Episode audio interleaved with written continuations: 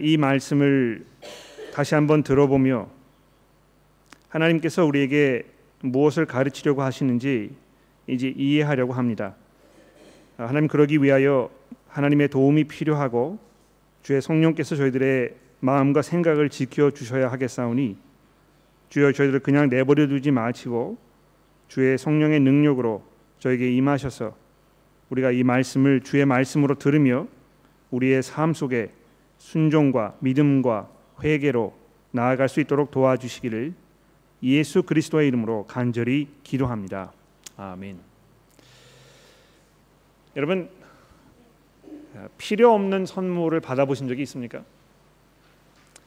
주는 분의 정성과 호의는 정말 고맙지만 정작 나에게 뭐 그렇게 필요하지 않은 오히려 짐만 되는 그런 거를 받아보신 적이 아마 있을 것 같아요. 아, 아마 그 부인 되시는 분들이 남편으로부터 아, 이런 그 경험이 있지 않을까 생각이 됩니다. 남편분은 뭐 이 부인을 사랑하는 마음에서 많이 고민하고 연구해 가지고 야 이 선물이면 우리 집사람이 정말 기뻐하겠다 아, 이런 마음으로 이렇게 갖다 줬는데 이 그걸 받으시는 부인들께서 별로 그렇게 탐탁치 않게 겉으로는 뭐 좋아한다고 얘기하지만 어느샌가 뭐 이 장롱 구석에 이렇게 들어가 있든지 뭐 이런 경험들이 아마 있으실 거라고 생각이 됩니다. 하나님께서 정말 중요하게 생각하시는 것은 무엇일까? 아, 이것을 아는 것이 정말 중요합니다. 그렇지 않습니까?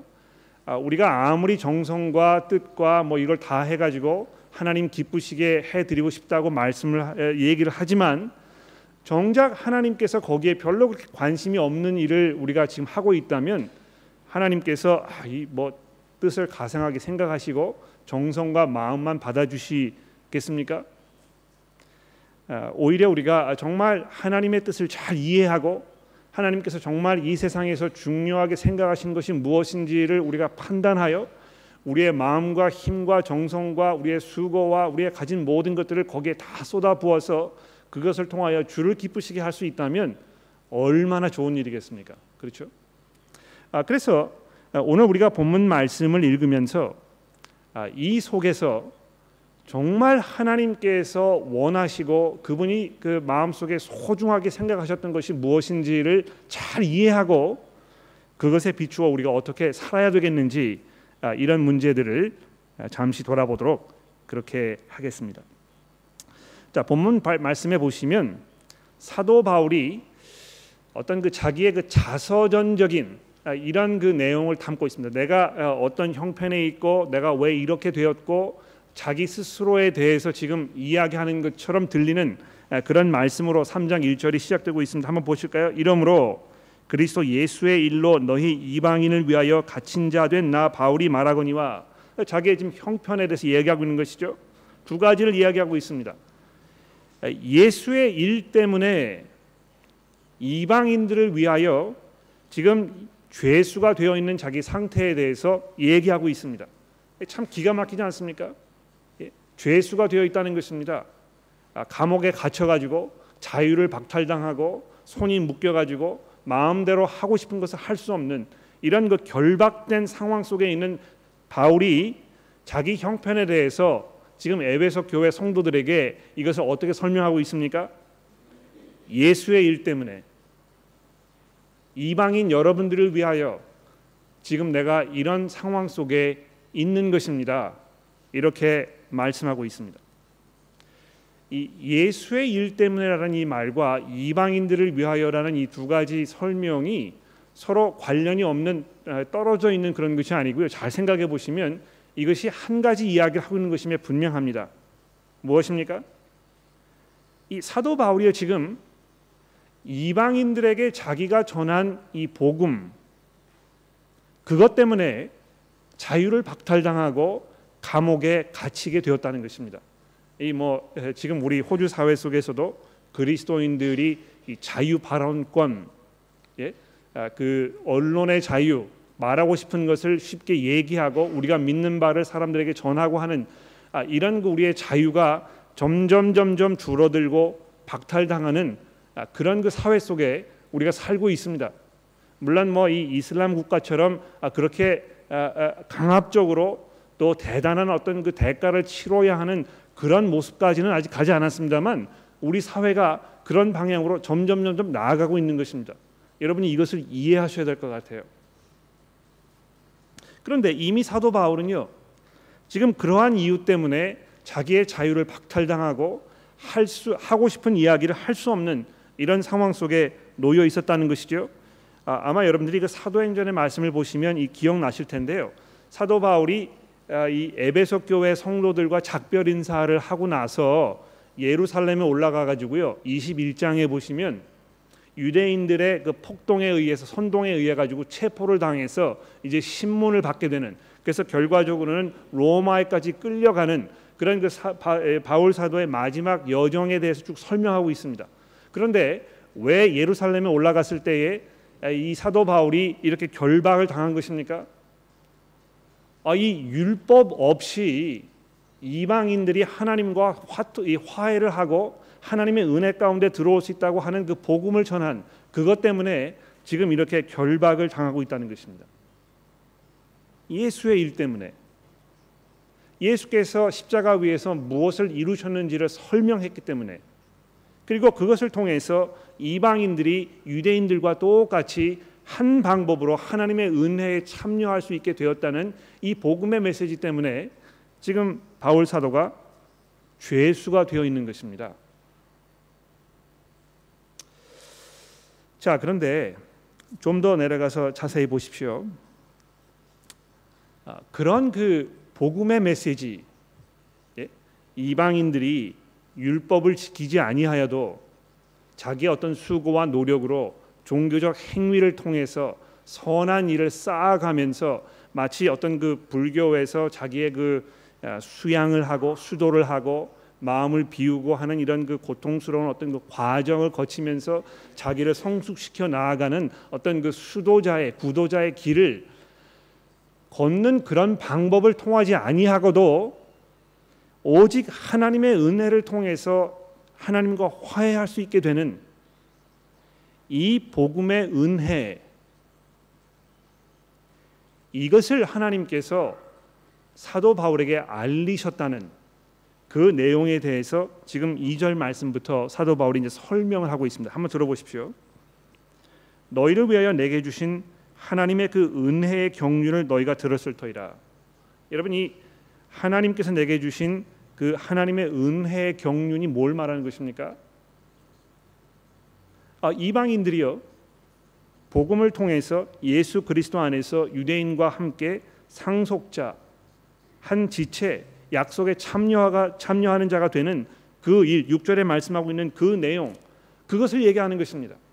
하나님께서 어떻게 은혜를 베푸셨는지 은혜가 풍성하신 그 하나님께서 인간의 노력으로 하나님께 나아가는 그 길을 패하시고 오직 하나님의 은혜로 우리가 모든 사람들이 똑같은 방법으로 하나님께 나아갈 수 있는 그 길을 열어 놓으신 이 하나님의 그 역사 그분의 그 풍성하신 그 은혜 이것을 하나님께서 드러내셨다는 것입니다. 바로 그것이 비밀이라는 것입니다. 하나님께서 오랫동안 감추어 두셨던 마음속에 꼭 품고 계셨던 하나님께서 오래 전부터 계획해 놓으셨지만 그냥 그것을 드러내지 아니하시고 마음속에 계획하시면서 그것을 성취하시기 위한 어떤 그 준비 작업을 오랫동안 해 오셨는데요. 그 작업이 끝난 후에 그 은혜의 경륜을 이제 바울 사도에게 보여주셨다는 것입니다. 사도 바울이요. 하나님께서 마음에 먹으셨던 것, 계획하셨던 것, 하나님께서 정말 마음속에 중요하게 생각하셨던 그것을 나에게 나타내신 것입니다. 이렇게 지금 설명하고 있는 것입니다. 한번 들어보십시오. 3절입니다. 곧 계시로 내게 비밀을 알게 하신 것은 내가 먼저 간단히 기록함과 같으니 이것을 읽으면 내가 그리스도의 비밀을 깨달은 것을 너희가 알 수 있으리라. 이제 그의 거룩한 사도들과 선지자들에게 성령으로 나타내신 것 같이 다른 세대에서는 사람의 아들들에게 알리지 아니하였으니 이는 이방인들이 복음으로 말미암아 그리스도 예수 안에서 함께 상속자가 되고 함께 지체가 되고 함께 약속에 참여하는 자가 됨이라. 이 복음을 위하여 그의 능력이 역사하시는 대로 내게 주신 하나님의 은혜의 선물을 따라 내가 일꾼이 되었노라. 자기 어떤 그 자서전적인 이야기를 하고 있는 것입니다. 내가 어떻게 사도가 되었는지 또 내가 사도로서 하나님께로 받은 그, 그 임무가 무엇인지 그 에, 내가 전해야 하는 그 복음의 내용이 무엇인지 그 하나님의 그 은혜 하나님께서 이 감추어 두셨던 그 비밀 어떻게 이것이 내게 주어졌는지 아, 이런 것을 좀쭉 설명하고 있었다는 것이죠. 여러분 이거 한번 생각해 보십시오. 아, 그 5절 말씀에 보시면은요. 사도 바울이 이렇게 설명하지 않습니까? 아, 이제 그의 거룩한 산도, 사도 들과 선지자들에게 성령으로 나타내셨다는 것이죠. 그러니까 지금 현재 아, 이 시대에는 하나님께서 어, 그것을 나타내셨다는 것입니다. 그런데 그 전까지는요. 그것을 감추어 두시고 사람의 아들들로 하여금 그것을 알지 못하도록 이렇게 조치를 취해 두셨다는 것입니다. 그러니까 여러분 보십시오. 구약 시대에 살던 사람들은요. 하나님의 그 은혜의 경륜에 대해서 자세하게 알지 못했습니다. 아 물론 어, 하나님께서 구약 시대에도 계속해서 은혜를 베푸시고 정말 자비와 용서와 사랑의 하나님이시라는 것을 사람들에게 계속 말씀하시고 하나님께서 그 온 백성들 이스라엘 백성들뿐만이 아니고 이방 모든 사람들도 그 은혜 가운데 부르실 하나님이시라는 것을 계속 나타내셨지요. 그렇지 않습니까? 뭐 이 기본적으로 아브라함에게 하셨던 그 약속을 들어보십시오. 내가 너로 하여금 큰 민족을 이루고 아, 너를 통해서 이 세상의 모든 사람들에게 복을 베풀 것이니라 내가 복의 근원이 될 것이다 이렇게 이야기하신 내용을 들어보시면 하나님께서 지금 마음속에 뭘 계획하고 계시는지 우리가 알 수 있습니다. 이방인들을 포함하여 모든 사람들을 그 은혜 가운데 부르시려는 하나님이시라는 걸 우리가 알고 있었는데요. 어떻게 하나님께서 그것을 완성하실지에 대해서는 자세하게 말씀하지 않으셨었다는 것입니다. 그 부분이 감추어져 있었거든요. 예. 그래서 이 선지자들이요 구약 시대의 선지자들이 하나님의 그 약속, 어떤 그 하나님의 큰 그림을 이렇게 보면서 야 이것이 어떻게 완성될 것인가, 하나님께서 이것을 어떻게 성취하실 것인가 이것을 고민하고 계획하고 알아보려고 정말 많은 수고를 했었지만 그거 알 수가 없었다는 것입니다. 예, 이 베드로전서 2장 말씀해 보십시오. 그런데 이제는 그 감추어졌던 것이 다 드러나서 이제 모든 사람들이 그것을 듣고 그 은혜에 참여할 수 있는 그 시대가 열렸다는 것입니다. 예, 성령을 통해서 선지자들에게 얘기하시고 사도들에게 보여주시고 그 다음에 뭐라고 얘기하고 있습니까? 사도 바울 자기 자신에게도 하나님께서 이 말씀을 하셨는데요. 8절에 보시면 자기 자신을 뭐라고 얘기하고 있습니까? 모든 성도 중에 지극히 작은 자보다 더 작은 나에게 이 은혜를 주신 것은 측량할 수 없는 그리스도의 풍성함을 이방인에게 전하게 하시고 영원부터 만물을 창조하신 하나님 속에 감추어졌던 비밀의 경륜이 어떠한 것을 드러내게 하려 하심이라. 여러분 사도 바울이요 하나님께로부터 이런 엄청난 그 은혜를 입었다는 것이죠. 엄청난 특권을 받은 것입니다. 하나님께서 창세 전부터 계획하고 준비하셨던 그 비밀스러운 그것을 이제 본격적으로 드러내시기로 작정을 하셨는데요. 그 일의 첫 번 주자로 사도 바울을 부르셨다는 것입니다. 그런데 여러분 이거 생각해 보십시오. 사도 바울이 그것을 이렇게 이해하면서 그 마음이 얼마나 벅차올랐겠습니까? 예. 자기가 과거에 어떤 삶을 살았었는지 마음속에 기억이 나지 않았겠습니까? 예, 사도 바울이 어떤 사람이었습니까? 사도 바울이 뭐 여러 신약 다른 부분에서도 그렇게 얘기하잖아요. 내가 교회를 핍박하고 어떻게 해서든지 간에 예수를 증거하는 예수를 향한 믿음을 가지고 있는 사람들을 다 붙잡아 가지고 감옥에 쳐 넣는 이것이 자기의 일이었다는 것입니다. 더군다나요. 스데반 그 집사가 사도행전 7장에서 예? 돌에 맞아 순교를 할 때 바울 사도가 그 자리에 있었거든요. 거기에 방관만 한 것이 아니고요. 거기에 있던 사람들이 돌을 들어가지고 사대반을 치려고 할 때 그 겉옷을 다 걷어다가 자기가 간수하고 있었다는 것입니다. 그 스데반 집사의 순교자에 그 동참했을 뿐만이 아니고 거기에 앞장섰던 사람이 사도 바울이었습니다. 그랬던 자기에게 하나님께서 그 하나님의 은혜의 경륜을 보여주시고 그를 부르셔서 하나님의 이 말씀의 사역자로 삼으시고 그로 하여금 이방 사람들에게 이 놀라운 그리스도의 비밀을 전하게 하셨다는 이것이 사도 바울에게 어떻게 다가왔겠습니까? 아, 이 사도 바울이 신약 성경 다른 여러 군데서 자기 스스로에 대해서 이야기하면서 내가 죄인 중에 괴순이라 이렇게 얘기하잖아요. 예. 그런 자기 자신에게 이 엄청난 은혜를 베푸시는 이 하나님의 그 뜻과 계획을 사도 바울이 생각하면서 이것이 얼마나 놀라운 특권인가. 그래서 사도 바울이 뭐라고 얘기합니까? 내가 복음을 전하지 않으면 내게 화가 있을 것이다. 이렇게 고백했다는 것입니다.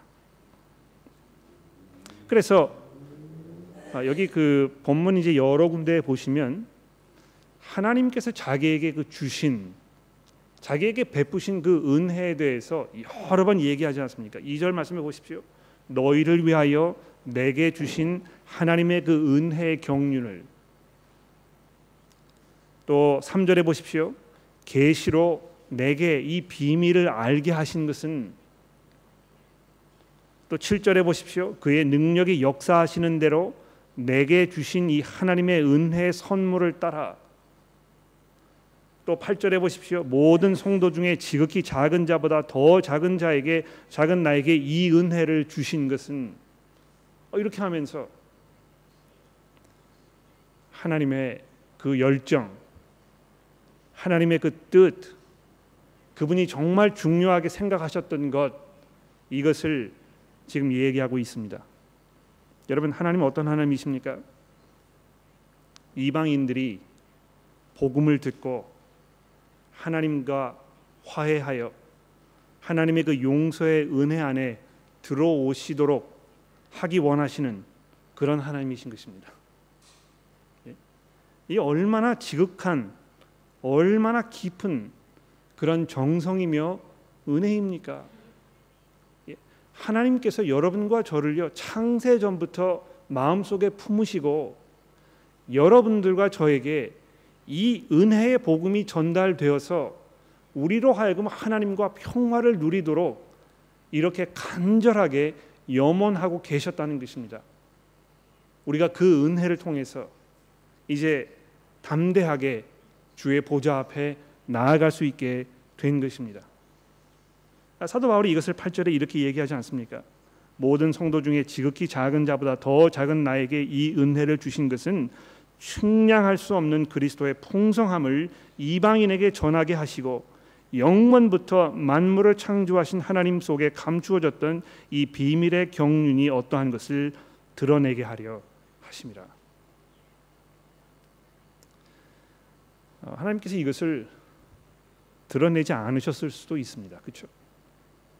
뭐 이, 런 계획조차 가지지 않으셨을 수도 있어요.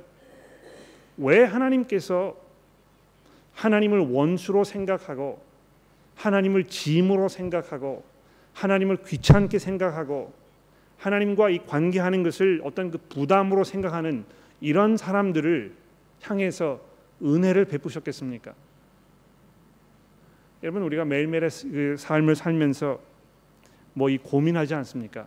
순종의 문제로, 예? 뭐이 경건함의 문제로 우리가 고민하잖아요.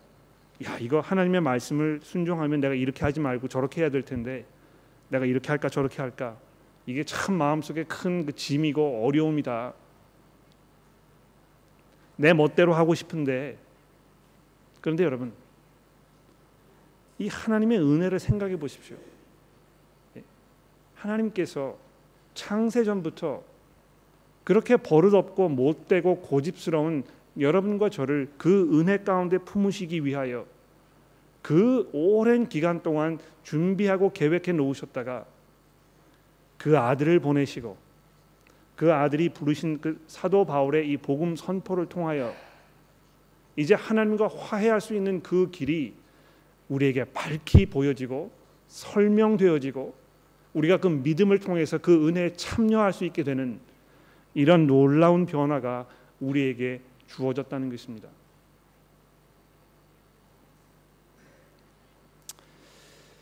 뿐만 아닙니다. 더 놀라운 것은요.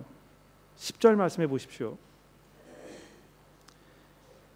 이는 이제 교회로 말미암아 하늘에 있는 통치자들과 권세자들에게 하나님의 각종 지혜를 알게 하려 하심이니 곧 영원부터 우리 주 예수 그리스도 안에서 예정하신 뜻대로 하신 것이라.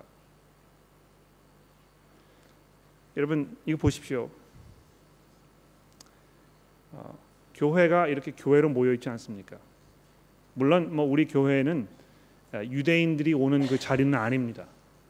뭐 유대인들이 오면 우리가 문 앞에서 막아서고 들어오지 못하도록 이렇게 하지 않, 않습니다만 우리가 뭐 유대인 분들과 이렇게 많이 만나고 교류할 수 있는 그런 상황이 아니기 때문에 이 자리에 유대인들이 있지는 않습니다.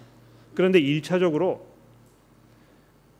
유대인들이나 이방인들이 똑같이 이 복음이라는 그 방법을 통하여 하나님의 은혜 가운데 나아가게 되고 그래서 예전에는 전혀 교류할 수 없었던 이 두 부류의 사람들이 똑같이 하나님의 은혜에 참여하게 되는 그래서 이 교회를 만들게 되는 그 상황을 보았을 때 하늘에 있는 이 모든 천군과 천사들 어떤 그 영적 세력들이 그 교회의 실체를 보면서 하나님의 그 능력과 하나님의 지혜와 하나님의 그 경륜을 감탄하고 찬송하고 이것이 얼마나 놀라운 것인가에 대해서 지금 칭송하고 있다는 것입니다. 아, 이것을 좀 더 폭넓혀 이야기한다면 모든 교회가 교회로 모일 때 지금 여러분과 제가 이렇게 하고 있는 것처럼 우리가 교회로 모여 있을 때 각양각색의 사람들이 지금 모여 있지 않습니까? 남자도 있고 여자도 있고 나이 드신 분도 있고 젊은 사람도 있고 뭐 어, 학력이 높은 분도 계시고 그렇지 않은 분도 계시고 이런 일 하는 분도 계시고 저런 분 하는 분도 계시고 온갖 종류의 분들이 여기 다 모여 있는 것입니다. 그런데 우리 모두가 차별 없이 오직 예수 그리스도를 믿음으로 말미암아 하나님의 자녀가 되는 이 은혜 가운데 들어가서 교회가 되어 한 지체가 되고 한 몸을 이루고 우리가 함께 하나님의 그 상속을 유업받는 그 상속자가 되었다는 이 사실 이것을 하늘에서 천군과 천사들이 내려다보면서 하나님의 능력을 찬송하고 있는 것입니다. 아, 여러분 그 어, 어, 운동 경기 이렇게 벌어지면 좀 중요한 운동 경기면 그 운동장에 관중들이 가득 들어차 있지 않습니까? 그 운동장 한 가운데에서 선수들이 지금 운동 뭐 이 뭘 하고 있는데요. 그것을 주변에 있는 그 수많은 구름대 같은 관중들이 보면서 소리를 지르고 기뻐하고 탄성을 내뱉고 이렇게 하지 않습니까? 거기에서 정말 그 어, 어떤 그 신기에 가까운 그런 능력으로 어, 득점을 하는 선수가 있을 때 모든 사람들이 일어나 가지고 박수를 치면서 환호성을 부르는데요. 교회가 지금 바로 그렇다는 것입니다. 여러분과 제가 지금 이 자리에 앉아서 예수 그리스도를 구주로 고백하고 하나님의 은혜를 찬송하고 우리가 담대한 마음으로 주의 보좌 앞에 나아가서 우리의 필요한 것들을 기도로 말씀드리는 이 자리가 하늘에 있는 모든 천사들과 그 악의 세력들에게는요 하나님의 능력에 대한 아주 분명한 그 증거가 된다는 것입니다. 그러므로 여러분 교회 나오시는 거 별로 그렇게 대수롭지 않은 일처럼 생각하지 마십시오. 이것은 정말 장엄하고 엄숙하고 놀랍고 경탄할 만한 그런 그 전 우주적인 사건입니다. 그렇지 않습니까? 바로 이것을 통해서 이 자리를 통해서 얼마나 하나님께서 은혜가 풍성하신 하나님이신지 얼마나 하나님께서 지혜로우신 분이신지 이것이 증거되고 있다는 것입니다. 그래서 사도 바울이 이렇게 본문을 어, 결론을 맺고 있습니다. 우리가 그 안에서 그를 믿음으로 말미암아 담대함과 확신을 가지고 하나님께 나아감을 얻느니라. 예, 이것이 복음의 은혜이고 이것이 하나님의 그 지혜의 능력입니다. 여러분과 제가요 예수 그리스도를 믿음으로 말미암아 우리의 노력이 아닌 우리의 수고가 아닌 우리의 열정이 아닌 오직 그 하나님의 은혜만을 말미암아 우리가 담대함과 확신으로 이제 하나님께 나아가게 된 것입니다. 그러므로 13절에 보십시오. 너희에게 구하노니 너희를 위한 나의 여러 환난에 대하여 낙심하지 말라. 이는 너희의 영광이니라. 다시 사도 바울이 처음에 했던 자기 형편에 대해서 이야기하고 있습니다. 내가 지금 이렇게 아, 사로잡힌 바 되어 죄수의 신분으로 감옥에 갇혀서 보잘것없는 것처럼 초라하게 이렇게 보이고 있지만 오히려 이것이 성도들에게 영광스러운 일이라고 사도 바울이 얘기하고 있는 것입니다. 여러분 하나님께서 정말 그 마음속에 원하시는 것이 무엇이었습니까? 오랫동안 비밀로 감추어 두셨다가 때가 되었을 때 그 사도로 하여금 이것을 다 공포하시고 모든 사람들로 하여금 알아듣도록 이렇게 하셨던 그분의 그 열정 그것이 무엇입니까? 예수를 믿는 믿음으로 말미암아 우리가 하나님의 은혜에 참여하게 되는 그 은혜에 동참하게 되는 바로 이것이 하나님의 원하시는 바였다는 것입니다. 우리가 교회로서 지금 뭘 하는 것인가? 교회가 어디로 가야 할 것인가? 교회를 향해서 하나님께서 가지고 계시는 그분의 그 염원, 바람 이것은 무엇인가? 곧 그리스도를 통해서 모든 사람들이 하나님께 이 용서의 은혜를 받을 수 있다는 그것이 선포되는 것입니다. 사람들이 그것을 전해 듣고 돌아서서 하나님과 화해하며 하나님의 은혜 가운데 참여하게 되는 것입니다. 바로 하나님께서 그것을 원하고 계시는 것입니다. 그러므로 여러분 우리가 뭘 해야 되겠습니까? 우리 교회에게 주어진 이 사명이 무엇입니까? 복음을 전하는 것입니다. 그리스도를 증거하는 것입니다. 사람들을 설득하여 그리스도의 은혜 가운데 들어오도록 그들을 부르는 것입니다. 그리스도를 모르는 사람들을 위해서 기도하며 그들에게 복음이 전해질 수 있는 그 기회를 엿보고 기회가 주어졌을 때 복음을 설명하며 또 그 일을 할 수 있는 사람들을 우리가 찾아내고 그들을 지원해주고 또 외국에서 이 선교 사업을 하고 계시는 분들 위해서 우리가 기도로 동참하며 그분의 사역에 참여하고 우리 스스로 이 복음 전하는 일에 훈련 받아서 우리도 잘 준비되어 그 기회가 주어졌을 때 이 일을 감당할 수 있는 바로 이것이 교회의 본질인 것입니다. 우리가 무기력하게 그저 내 삶 속에 벌어지는 어떤 그 긴박하게 느껴지는 그런 일들 여기에서 헤어나지 못하여 하나님의 그 마음을 잃지 못하는 그런 어리석음에서 벗어납시다. 우리가 좀 더 눈을 크게 뜨고 하나님께서 예배소서 말씀을 통해서 우리에게 주시는 이 큰 그림을 바라보면서 우리의 삶을 재조명하고 우리가 나아가야 할 그 길을 다시 한번 돌아보고 새로운 결정과 새로운 마음과 새로운 헌신을 우리가 할 수 있게 되기를 간절히 기도합니다. 어, 기도한 후에 주기도문으로 함께 기도하시겠는데요. 어, 우리가 그 에베소서의 말씀을 들은 후에 주기도문으로 하는 기도하는 거 굉장히 큰 의미가 있다고 생각합니다. 네, 거기 보시게 되면 하늘에 계신 우리 아버지요 이름이 거룩히 여김을 받으시오며 나라가 임하옵시며 아버지의 뜻이 하늘에서 이루어진 것처럼 이 땅에서도 이루어지기를 우리가 간구합니다. 이렇게 기도하는 것이 아마 우리 성도들이 마땅히 해야 할 이 말씀을 들은 후에 드려야 할 우리의 기도라고 확신합니다. 기도하겠습니다. 하나님 아버지 감사합니다. 저희들에게 어찌 이런 큰 은혜를 베푸시고 어찌 저희들로 하여금 하나님의 이 은혜의 상속자가 되게 하시는 것입니까?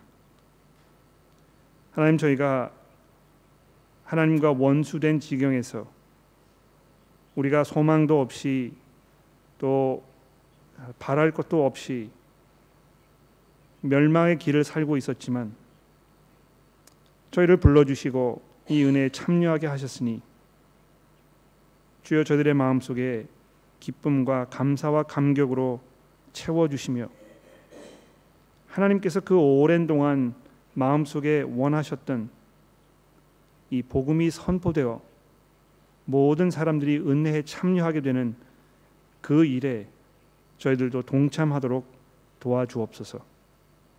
이제 주께서 저희들에게 가르쳐 주신 기도로 기도하오니 하늘에 계신 우리 아버지시여 이름이 거룩히 여김을 받으시오며 나라가 임하옵시며 뜻이 하늘에서 이루어진 것 같이 땅에서도 이루어지이다. 오늘날 우리에게 양식을 주옵시고 우리가 우리에게 죄 지은 자를 사하여 준 것 같이 우리 죄를 사하여 주옵시며 우리를 시험에 들게 하지 마옵시고 다만 악에서 구하옵소서.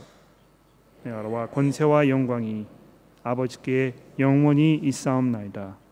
아멘.